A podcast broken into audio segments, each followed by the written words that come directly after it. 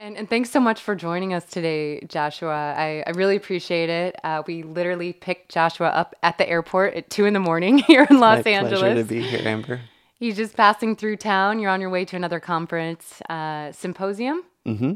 At UMass Amherst. Yeah. And then you were in Mexico, and now you're planning on being on the road for four months, all working to really protect these psychoactive plants and, and make sure that we handle them appropriately as they spread into the mainstream level. Mm-hmm. That's right. And can you, can you tell us a little bit about the organization you started? Yeah, it's called the Ethnobotanical Stewardship Council, and we work to transform lives by assuring the sustainability and safe use of traditional plants. So that's transforming the lives of the people who work with the plants, who grow them, uh, offering them fair wages, um, and transforming the lives of people who, who use the plants, who may consume them. Um, and safety and security are, or safety and um, sustainability are important when we're talking about traditional Amazonian plants where you may be going to the jungle and there may be physical safety concerns or inappropriate cultural interactions that um, need to be clearly defined on both sides. So we're engaging in dialogue around these traditional plants, and our flagship project is the ayahuasca dialogues, um, looking at the safety and sustainability of centers themselves, as well as mm-hmm. the cultivation or the wild collection of the plants. And for people out there listening uh, who don't know what ayahuasca is, for me, I say it's this amazing brew you can find in the jungle that allows you to step outside of your body, reevaluate your life. Some people consider it to be 30 years of therapy in a night. Other people say it's cured their depression, anxiety. Some people say it's just given them one hell of a scary night. Other people say they believe it's a way of nature really fighting back. And some people think it's actually a communication tool to communicate with God or a higher source. In, in your opinion, based on all your experience with ayahuasca, w- what is it? Well, I'm fairly new to ayahuasca. I waited 10 years or more to try ayahuasca in a traditional context because I think that's important. It has centuries of history and it's used in a ceremonial context with a curandero or a shaman who holds the space because there's a lot of it it connects you with different dimensions or different different modes of thinking, and those can be dangerous or scary. So you need a good guide. And it's a combination of a vine, which is known as ayahuasca or yahe, with uh, a number of admixture plants, mainly chacruna, which is a bush. So, how the native peoples of the Amazon discovered among the tens of thousands of vines and tens of thousands of bushes that you should combine these two plants and it will lead you to these spiritual um, other dimensions is is amazing in itself. And I mean, the fact like that the medicine is is calling to people now and it has something to offer to the modern world it connects people with nature it connects people with their bodies and with with their thoughts with their memories um, and it allows people to process in a new way so I think it's a very important medicine worth protecting and enhancing. For sure. I, I think that so many of us are carrying trauma or just stuck in this box of a perspective of life. And what ayahuasca did for me personally when I was suffering from symptoms of post traumatic stress disorder is it allowed me to just purge that dark energy and deal mm-hmm. with these traumas and actually get into my mind and access memories that I forgot I even had of traumatic symptoms that were causing me to always be in kind of a fight or flight response mode. And mm-hmm. uh, and the ayahuasca just magically helped me get rid of those within almost a night. Mm-hmm. Which is, I woke up the next morning thinking, okay, as a journalist, this is the only thing I want to cover for the rest of my life because this brew is so amazing. Why doesn't everybody know about this? I, I just think we have so much healing to do as a society on an individual level before we're ever going to get in and change anything on a massive scale. And, and it's really empowering because now we know we can use ayahuasca and other substances and, and treatments to really heal ourselves. Mm-hmm. And, and that's, that's really empowering to know you have that control. And I think Western medicine has taken that control from some people. They think, oh, you, you must go to a doctor or you must take this prescription medication that might not necessarily cure you and it leaves a lot of people feeling hopeless so mm-hmm. i think these medicines give me a lot of hope uh, as well as you and i really appreciate you working and devoting your life now to to trying to protect them yeah i'm out of the closet so to speak about this um, I, I, and not everyone has a visual experience when they take ayahuasca it, it is a physical purge it's not a party drug. It's it can be scary. It can be uncomfortable.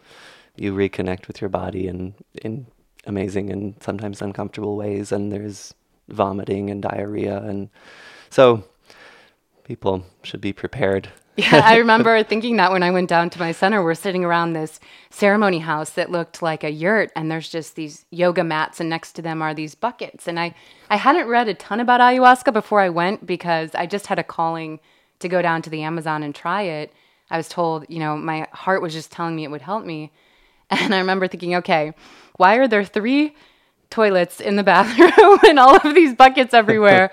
and then within 20 minutes of everyone going up and drinking, you just heard the most violent vomiting and people running to the bathroom and um, but it's cathartic yeah other people's vomiting is is a sort of purge for the collective for the group that's but, what uh, some of the shamans called it getting well because you're actually pulling out your toxins mm-hmm. and, and all this negative energy. And that's your way your body's kind of yeah just getting rid of the like, crap like literally na- like nails or snakes or other things feel like they're coming out of this psychic energy that's built up I get hundreds, and I'm not kidding when I say hundreds of emails. And this is one reason I really wanted to do this show with you today I have so many people write me and they say that they're depressed or anxious or they just want to change in life and they want to go down and try ayahuasca.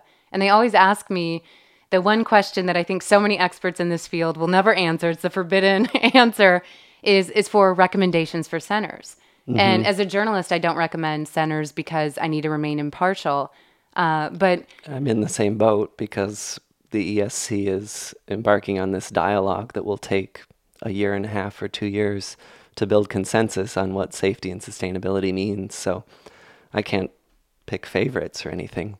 Um, we're engaging with tribal governance systems and owners of sites and tourism agencies in Peru and Colombia and Ecuador and Brazil, the places in South America where ayahuasca is recognized as national patrimony or it's uh, enshrined legally in some way, it's protected.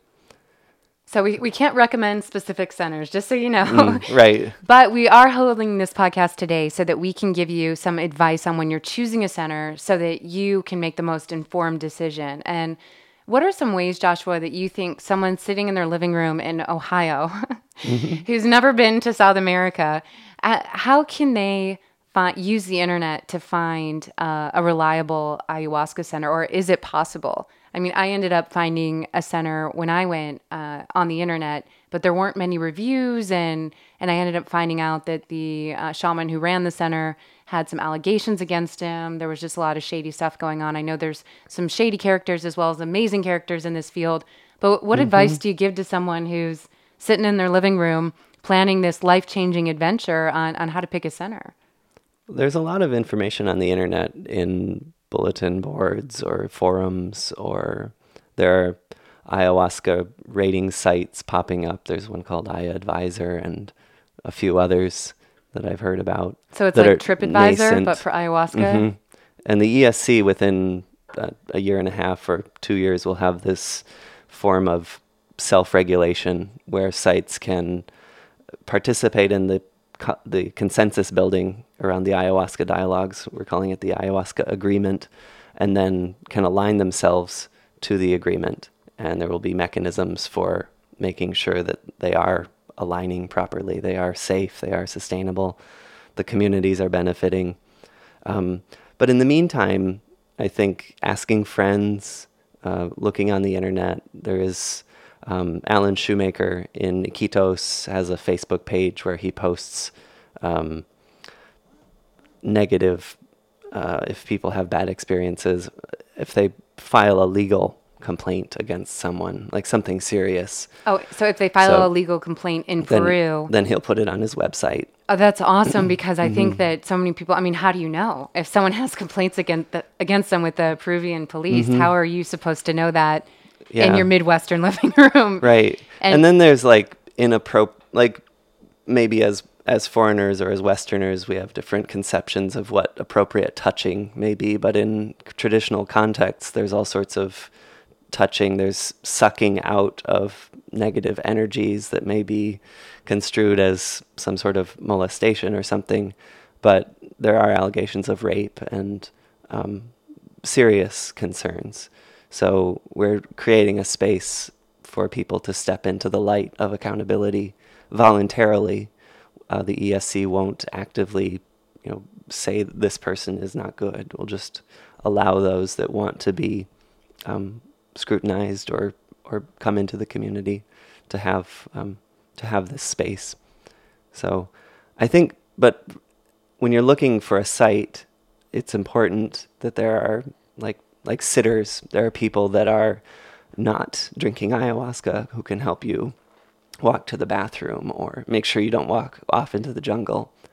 Um, the sites should have some sort of a first aid kit, or because you can't you can't dial nine one one in the jungle. And that occurred to me many times. Yeah. I thought I was going to die on the ayahuasca, even though Because you, you feel This- like you're yeah. dead. I, Yeah. I mean, th- it's called the vine of the soul for a reason. It takes you into sort of past the grave in a, in a way. I, I had that happen in one experience. I just, it was telling me you're dying, you're dying. And I remember thinking, okay, has anyone died before after taking ayahuasca? And I mm-hmm. just realized I was so far away from any sort of medical help that I just, at that point, I just laid back and I was like, okay, take me. and, and my soul came out of my body and I was able to experience what, what it would, it would experience, uh, what it would be like to die. It feels that way. Yeah. We have no way of knowing ultimately, but it does feel that way. And so, whether it's a first aid kit in a little white box or it's traditional knowledge of which plants will cure, will fight snake bite, or um, if you cut yourself, you can use like sangre de grado, dragon's blood, to seal the wound, and it's an antiseptic. And there's all sorts of traditional knowledge. So, those are some of the things that I would look for. So these medicines aren't to be used lightly. Just take them and then the next day just get around your business. You really need to focus on integration. Can you explain to people what integration is and how they can most effectively integrate the insights they're given on these medicines? Yeah, integration is a really important component of finding a good site to take ayahuasca or um, iboga or or other sacred medicines. Um, it's sort of like group therapy when it's done best. People will often talk about their intentions before going into a ceremony and then talk about their insights afterward and have a chance to connect with people from their own culture or from trained professionals who can help integrate and and provide meaning to the things that they learn and how to integrate that into their lives.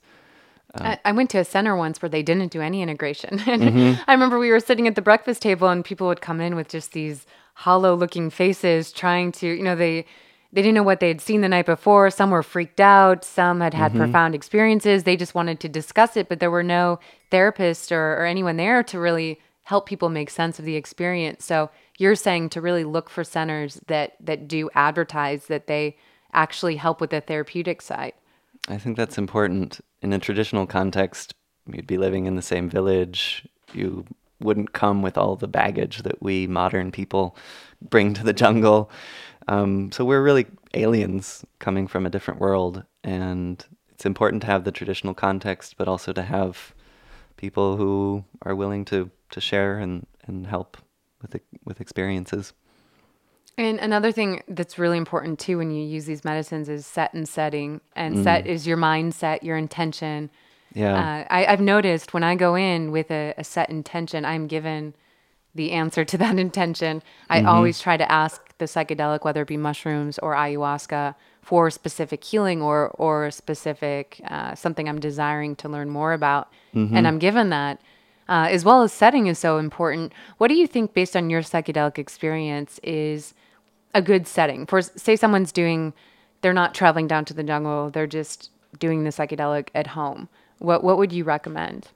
First, I would recommend Jim Fadiman's book, The Psychedelic Explorer's Guide. The first two chapters of that are about set and setting, and those are available on his website for, for free. Um, I would recommend comfort for a setting because you often can't move. You'll you'll be in the same space or in the same room or in the same part of the woods for, for several hours. So you better feel safe there. And then your set, your your mindset should be clear. You have, like you said, a clear focus, a clear intention. Um, you may want to think about people you have wronged and apologize to them. Think about your loved ones. Think about the important things in your life. Clear out any of the psychic garbage that could come back to in, in a in a more manifest form and be scary and focus on the, the positive things or the things you need to work through.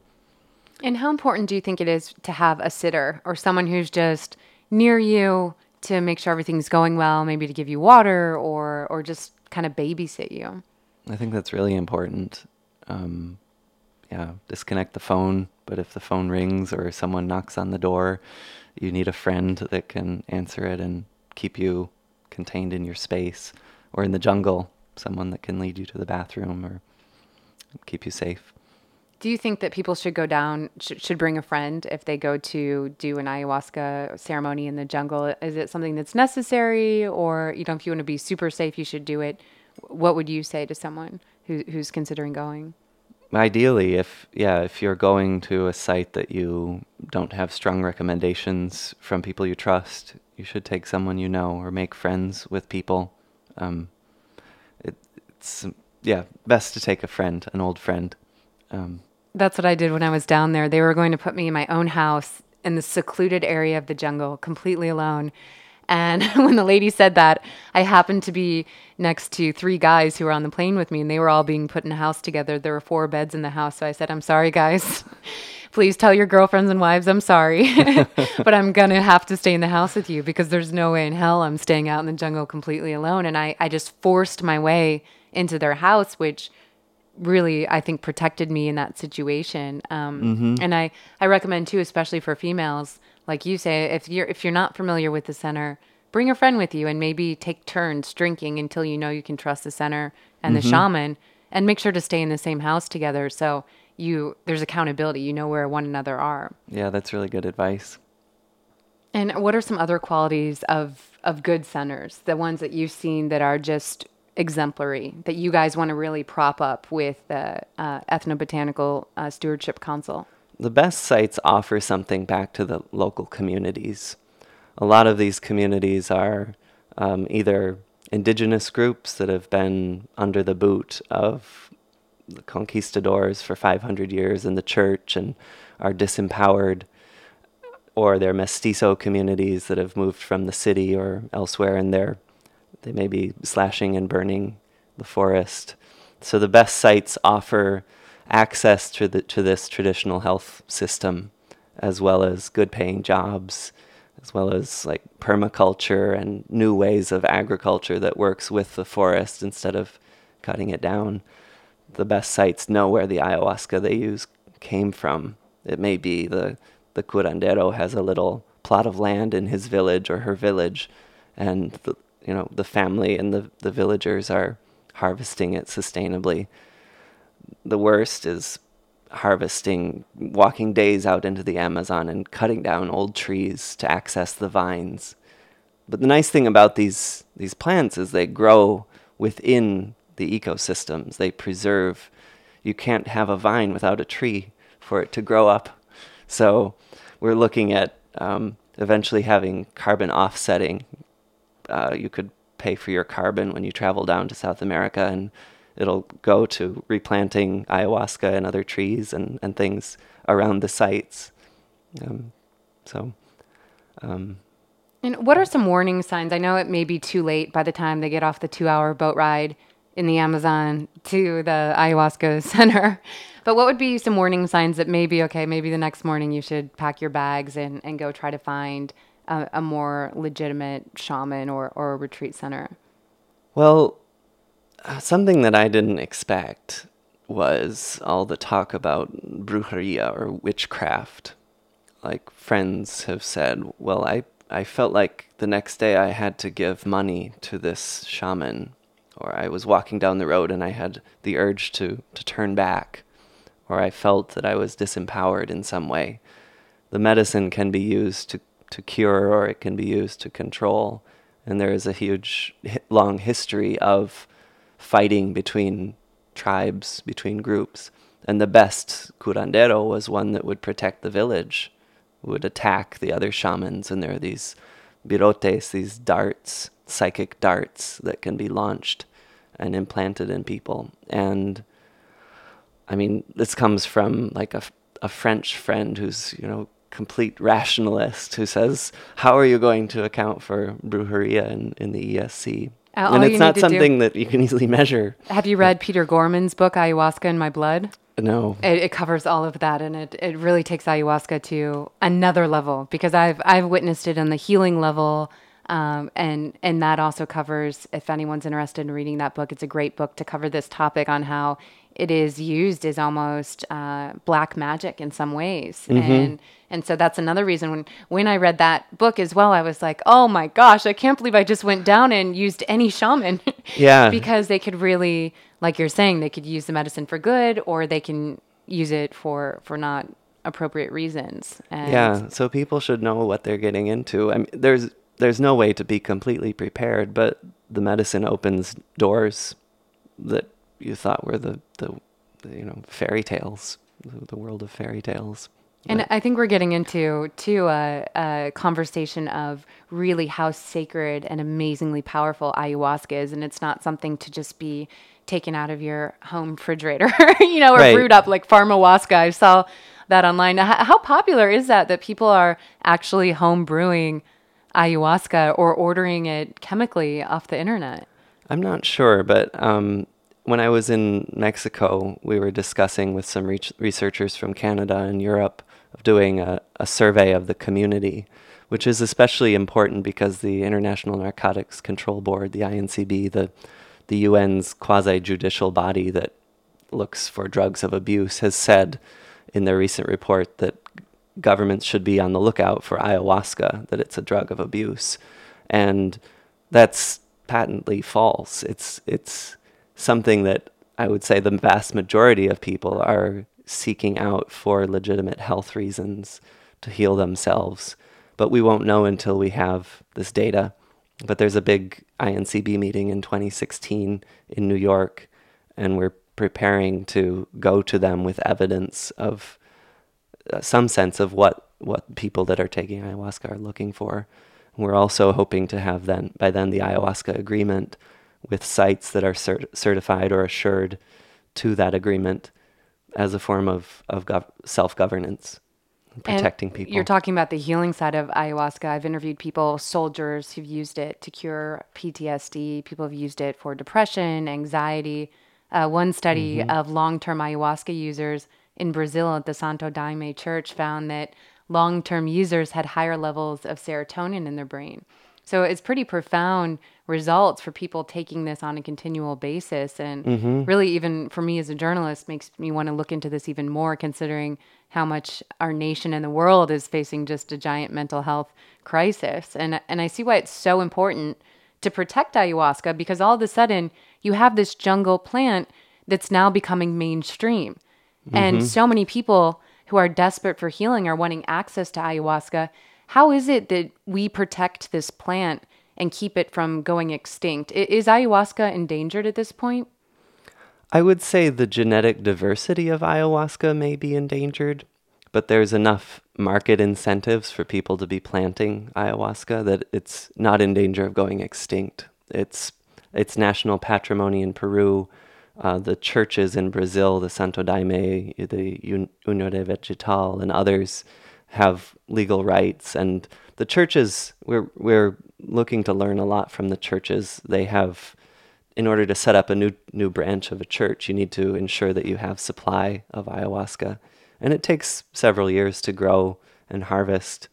Um, where we're looking at maybe doing some studies of the, the diversity. There are different colors of ayahuasca with different experiences, and even beyond the botanical binomial names, there are different characteristics of of the vine that native peoples can see. Wade Davis has talked a lot about this.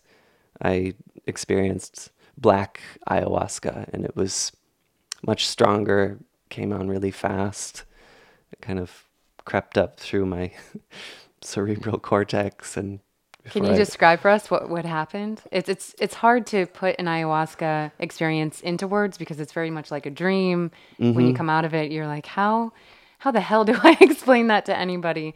But, yeah, uh, it's kind of happened? like it's kind of like origami in a way. We're here in three dimensional or four dimensional space if you add time, but physics says that there are multiple dimensions sort of tucked in with our within these dimensions that we see. And ayahuasca in a way opens those up and, and it feels almost like you're passing through doorways like between life and death into these other soul dimensions or mental dimensions or um, beyond space and time. So the black ayahuasca just um, it was much more visual and much stronger. It, it came on suddenly like a kaleidoscope within 20 minutes of drinking it. Whereas the I, I had uh, experienced cielo or yellow ayahuasca before, which came on maybe after an hour. And so you started seeing a kaleidoscope of shapes, and then what happened next? Well, um, the man who gave it to me s- gave me the cup and said, "Are you sensitive to the medicine?" And I said, "I don't really know. This is only my fourth time drinking ayahuasca, and I, I, I think my ego kind of said, "Okay, you need to protect yourself," um, because the the man that gave it to me said he liked to see people's egos sort of pop out of their heads. Oh, um, no. I, That's never what you want to hear after drinking a psychoactive. No. in the jungle on a dirty mat that's uh, in a maloka. Um, so I saw like um, sort of psychedelic colored, like rainbow colored cobras or snakes. Like if you've ever seen those videos of the defanged cobras, like hitting a baby, striking a baby on the head in India, that's sort of what it felt like. And it felt like it was sort of penetrating my ego. But I had purged before that. I think that was part of my ego response. Um, but then I drank another cup and I got to a deeper level, like a a cleaning level and relaxed into the space. I mean, the main thing I think is to not not freak out. Just know that you'll be fine. There are some contraindications if you're taking SRI drugs, you should be off them. If you have serious heart conditions, you should get checked out before you drink ayahuasca. If you're a schizoid personality type, there may be a chance of getting stuck in a more schizophrenic or shamanic sort of worldview. So there, and there are a number of other drugs. You can find lists on the internet. Yeah, I think that's key to let people know is you, you cannot be taking antidepressants when mm-hmm. you go mm-hmm. down. Ayahuasca just does not like them, which is interesting um, in itself uh, because it's almost like the ayahuasca is forcing you to get off the prescription drugs, then I'll heal you and you won't need them anymore. Yeah. And, deal and, with reality. Yeah, exactly. It's just fascinating to mm-hmm. me that that's like the one thing you cannot be taking when you take ayahuasca is antidepressants. Mm-hmm. It's fascinating. And so what was the rest of your experience like that night when you drank the black ayahuasca? Um, it lasted a lot longer. I walked back to my my little hut and I I felt like nature was alive. It was raining and there were hummingbirds out and lots of other things crawling in the grass and in the bushes. Um, the, the curandero did a little limpieza or cleaning and um, talked about sort of what he saw, the sort of guardians or the people, the, the spirits sort of protecting me. I don't, I didn't see them I have to take it on faith. He's the expert. yeah. so, what made you decide to devote your life to protecting these plants? Well, I had had um, some really profound experiences with um, mushrooms when I was in college. I my friends and I had read Terence McKenna, and we we thought, well, the the right dose is the the five dried grams in silent darkness, and we we did that. That was our first psychedelic experience, and just strips away all of your ontological categories, your whole conception of reality, and then you're you're left with what what do I believe? I, this whole societal construct, I, it's false in a way, yet it's real. I have to engage with it, and I went through a number of years of grappling with that. Um, but I knew that I would, I wanted to integrate these plants into my my life and my career. I've been an herbalist for many years. I've benefited from plants that boost the immune system or kava with anxiety.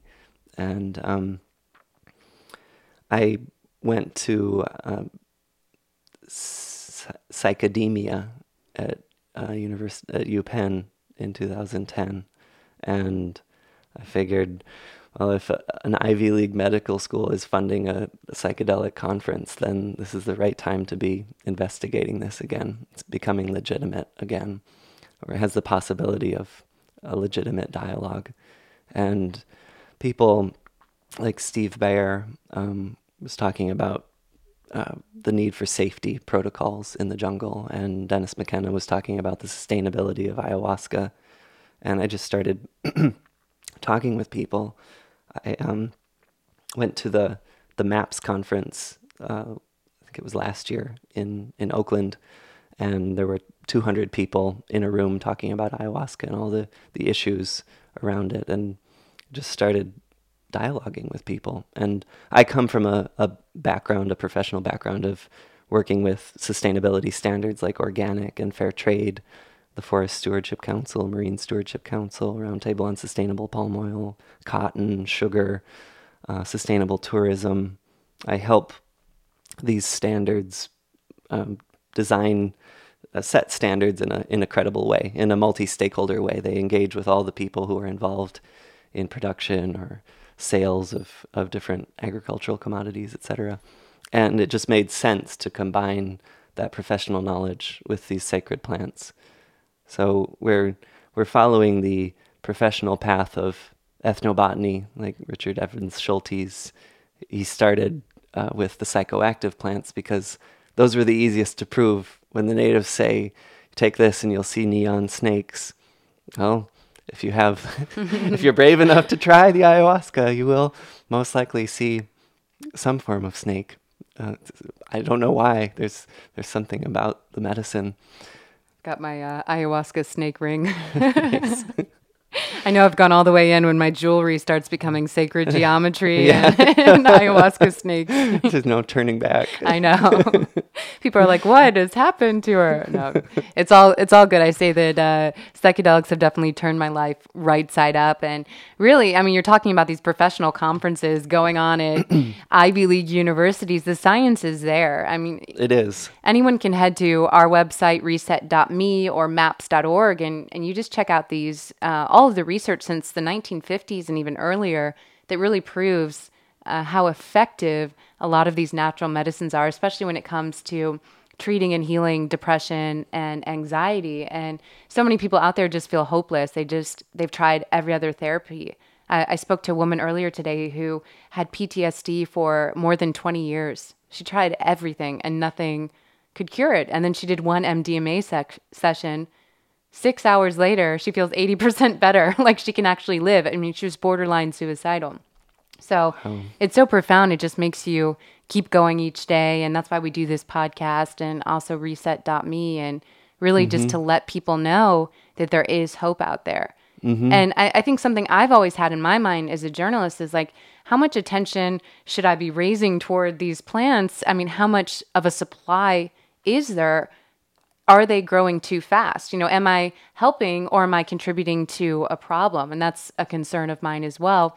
Especially mm. if hmm. you look at, you were telling me about ibogaine, which is being used to really effectively, sometimes 90% cure rate uh, with heroin addiction and opioid addiction. But the problem is there's so much of a demand for the ibogaine, it's going to exceed the supply. Yeah, Now, can you tell me about year. that? Next year. Yeah. Wow. Well, yeah. Uh, let me start with ayahuasca first. The concern there is that the traditional knowledge holders or the communities won't be able to afford it because there's so much demand and it is legal to export it. So we're we're working to ensure that centers are opening their doors for free care or cheap care for local communities. but in this in this traditional plant conference on human rights and sacred plants in Toluca, Mexico, that I just came from, we had a panel uh, with the Global Ibogaine Therapist Alliance and ICEERS. Um, it's the International Center for Ethnobotanical Education, Research, and Service, um, looking at some of the major sustainability challenges with with iboga. It's a uh, it's in the citrus family. I- I think it's a, a small bush that grows in Gabon and Cameroon in West Africa, and it takes seven years to mature. And you have to use the inner bark of the root, so you kill the plant. And it's a a traditional Bwiti or pygmy initiation ceremony. Traditionally, they would do a month long um, session with uh, like a coming of age session. So they weren't like using this to treat addiction. They were just it's just part of their culture. Yeah, it was discovered in the 70s that, or in the 80s that it's it's really effective at treating the physical uh, withdrawal symptoms of of opioid of opiates. And it's a Schedule One drug in the U.S., which says it has, which means it has a high potential for abuse and no ther- therapeutic. Which I always think that's interesting, a high potential for abuse. I think people who take ibogaine, they they literally can't get up for sometimes days, and they're just Right, it's- violently vomiting. it's a know? 24 to 36 hour experience. You can't move. But um, what we're doing is starting the Iboga dialogues and looking at how we can alleviate some of the supply shortages by doing extractions of ibogaine, pure ibogaine from other plants. It grows, in, it's present in a lot of other plants, or growing uh, um, iboga roots in vats in, in, in laboratories. And the idea would be to take kind of a fair trade price, to take a portion of the price and um, give back to the traditional knowledge holders in Gabon and Cameroon so that they can be assured of their supply, uh, they can plant more, they can pot- potentially export if they want to. Um, it's currently currently can't export from Gabon, but we're we're hoping that um, that will change because the the actual the prohibition on export has meant that there's a big black market for ibogaine um, from or iboga from Gabon, so it's stripping the, the natural supply. So, in your opinion, do you think that because I know so many people worldwide are relying on ibogaine to overcome their addictions, like you were mentioning, it's fantastic when it comes to treating these horrific opioid pill addictions because mm-hmm. while most people are scared to get off the pills because they're scared of the withdrawal symptoms, and mm-hmm. addicts I've spoken to who have used ibogaine to cure their addictions say that while you're on it, you don't really experience the withdrawal symptoms. You're more entering a really deep introspective trip. And then, I I mean, it's hell when you're on it, but it's not as bad as it would be if you were going through withdrawal. And then the trip itself is like therapy because you have the introspection. Mm-hmm. But in your opinion, do you think we could run out of ibogaine or is it going to be synthesized in the lab or? Well, it, there's no official data like UN data on ibogaine, but what I've seen says that there will be supply shortages. So it's important that we we we build the right structures to enable the right supply and um, give access and benefits to the, the traditional knowledge holders. And just because it treats the physical addictions doesn't mean it cures everyone. It's it's part of a social, you know, there's a the better treatments will integrate what what a person learns from iboga into their daily lives. But it, it is important to overcome those physical addiction, physical withdrawal symptoms. I wish there was something to deal with coffee withdrawal symptoms. I get terrible headaches when I stop drinking it. But, uh, I know I can't get off my coffee either, which I have as well. well, And- when it's two thirty in the morning, we have an excuse. I just don't don't know what my excuse will be tomorrow and the next day and the next day after that. but it was interesting because mushrooms you were mentioning earlier, you used mushrooms as well. Mm-hmm. I found them to be uh, miraculous at helping with anxiety. And um, mm, I was reading about sure. the the safety of mushrooms and uh, one study found that the caffeine in your coffee is more toxic on your body than mushrooms. So if we were yeah. going to go by the science, then coffee would have to be illegal, and mushrooms, you know, we could but drug growing policy them in our is kitchens. not based on science, yeah. unfortunately. Yeah, Before it, it LSD was shame. made illegal, it was one of the most potential, like highest potential psychoactive psychological drugs being studied. The most papers being written about it. I think it had a 45% cure rate in Canada when it came to alcoholism, which is amazing. Bill Wilson, who founded Alcoholics Anonymous, was uh, had horrific depression, and he actually used LSD to get over his depression, and he wanted to add it to one of the 12 steps in the AA program. But the AA board said no. Yeah, they're like, I think Bill's losing his mind over there, and they kind of just kicked him out. And mm-hmm. but he was trying to tell them all that he really felt LSD was a critical first step in really accepting a higher power, spirituality, uh, mm-hmm. being able to kind of stand outside your body and analyze your life and really accept that you have this problem. Yeah. And and he was a an, huge advocate for LSD and I think it's just a tragedy that so many people are in this 12-step AA program and aren't even told that hey the yeah. founder by the way he was a tripper. Right. And and he said you should be having lsd as part of this program. Mm-hmm. so uh, and andrew weil has written about how lsd helped him overcome allergies. He was uh, taking lsd and uh, he's allergic he was allergic to cats and his cat jumped in his lap and he didn't have a reaction. And i've had similar um, i wouldn't say cures of allergies but i've come to understand the connection between my mind and my body and you know it's sort of like anger. Like when you come to terms with anger you can kind of let it go. Same with allergies. It's, it's my personal experience. And so you feel like you've been able to do some physical curing uh, of, of, physical ailments through mm-hmm. your psychedelic use? Mm-hmm. allergies for sure. Yeah. Yeah I mean, it's pretty amazing. it's it's not that I don't have allergic reactions to things or that, but that I, I can say this is not benefiting me in any way. Why? Probably the allergies had to do with some need for attention when I was a child or something like, mommy, my, my nose is all plugged up. it's amazing uh, how much the mind and body are connected. And I used to be such a skeptic uh, now that I've traveled the world researching these medicines, I've just seen the connection, and it's just completely obvious for me now. And I, I've seen people who have had bodily aches who've used psychedelics and purged themselves of this mental trauma, and they've been able to actually cure maybe their back pain, or maybe they were obese and overeating, and they could never figure out why they needed to keep filling this void, mm-hmm. and then they realized that uh, early childhood abuse had caused that, but they'd suppressed that memory, but the psychedelics activated it. It's pretty, pretty fascinating. I, I recommend for people who are having bodily pain that's just really um, inexplicable to potentially explore. You never know. I mean, psychedelics mm-hmm. may reveal to you why why you're you're carrying that trauma. Yeah, psychedelic means manifesting the mind. So if you want to see your mind in a different light and understand the bodily connections. It's potentially a good path. It's not for everyone, but.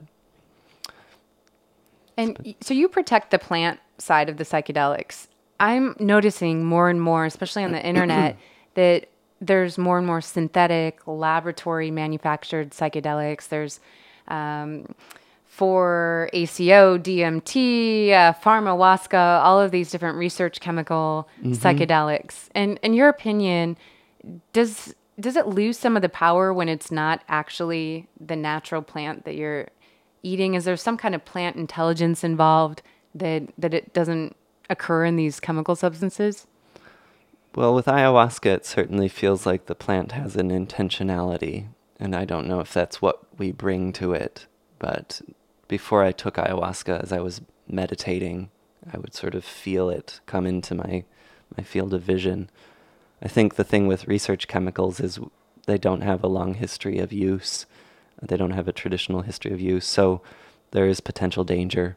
We don't know what we're putting in our bodies, but if you look at Shulgin, he wrote the book on all the he discovered a lot of these chemicals that are on the market now and he's I mean he's in his 80s I think now but mentally he's he's very sound um, but I think the the New Zealand model the psychoactives bill in New Zealand is a very good model for dealing with research chemicals rather than banning them uh, New Zealand has taken a sort of FDA approach like if a company that's developing a research chemical and bringing it to market can prove that it's safe through human tests, then then they have a, a use right for five years, like a patent to sell it exclusively in New Zealand.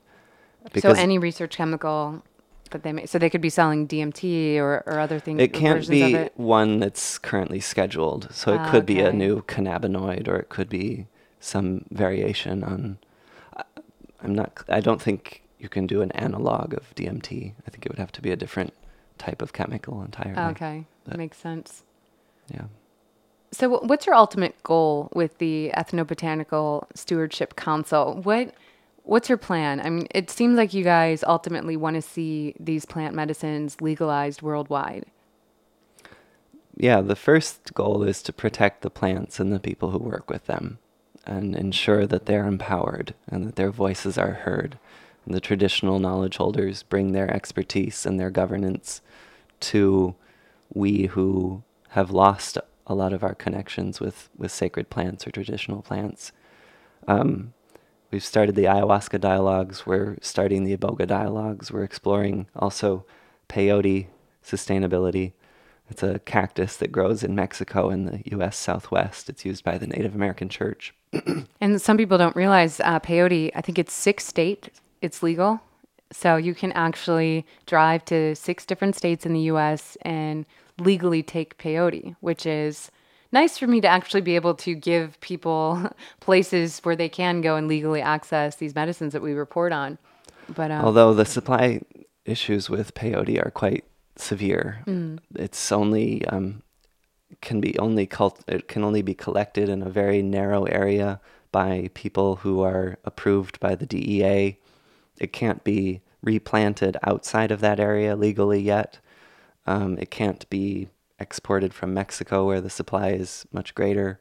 So I wouldn't recommend too much peyote use. Um, I think people could use San Pedro cactus, which is legal. It's also a mescaline containing cactus. Um, you can buy it over the internet if you want.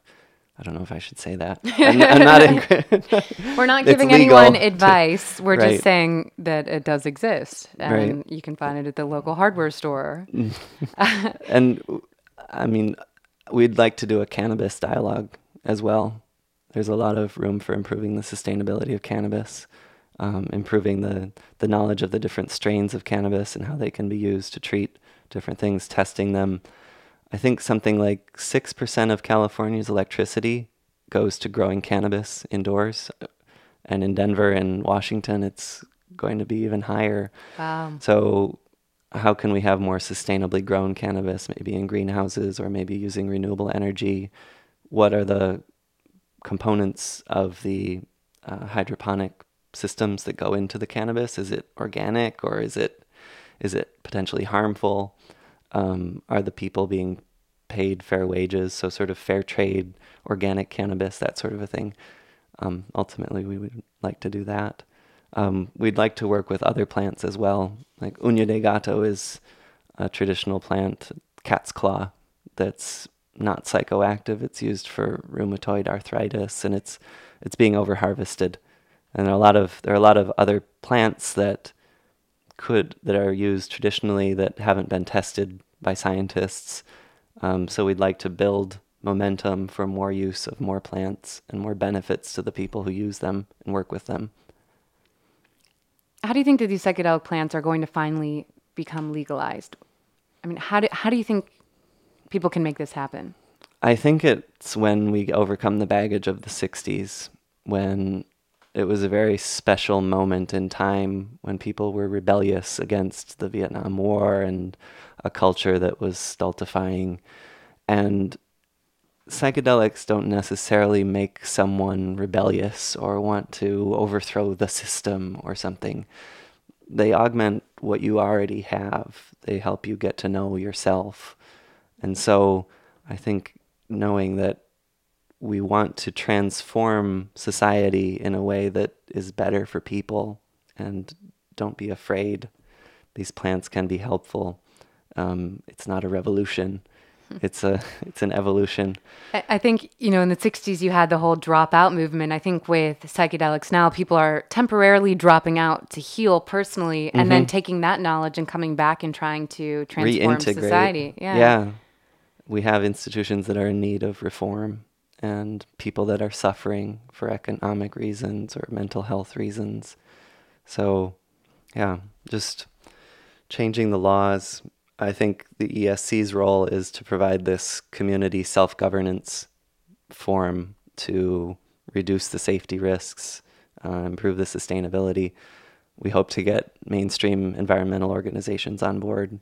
It's it's development work that we're doing. It's environmental work. It's preservation of the rainforests and traditional cultures. Getting these medicines recognized by UNESCO the as as world heritage, as intangible cultural heritage ayahuasca is already recognized in Peru as national heritage or patrimony. Um, there's a lot of work to do. And if you look at the monetary side of things, marijuana is obviously surviving because of that. Do you think that psychedelics, because they are so effective, you just wonder why hasn't the pharmaceutical industry taken more advantage of being able to own some of the research and, and profit off these medicines? I mean, do you think there is hope for psychedelics to become profitable so that people do explore political pressure to make them legal? Well, I think these are not profitable in the sense of pharmaceutical profitability, where you take a pill every day or twice a day for the rest of your life. That's a profitable drug. Well, because these actually function like a, medicines. They actually cure you, so you don't need them again. right. you know? So it's a one time or once every six months or once a year or every five years. Um, so I think a more social enterprise model will probably be effective. Um, MAPS, the Multidisciplinary Association of Psychedelic Studies, which is a partner of the ESC, and their director is uh, Rick Doblin. He's on the board of the ESC.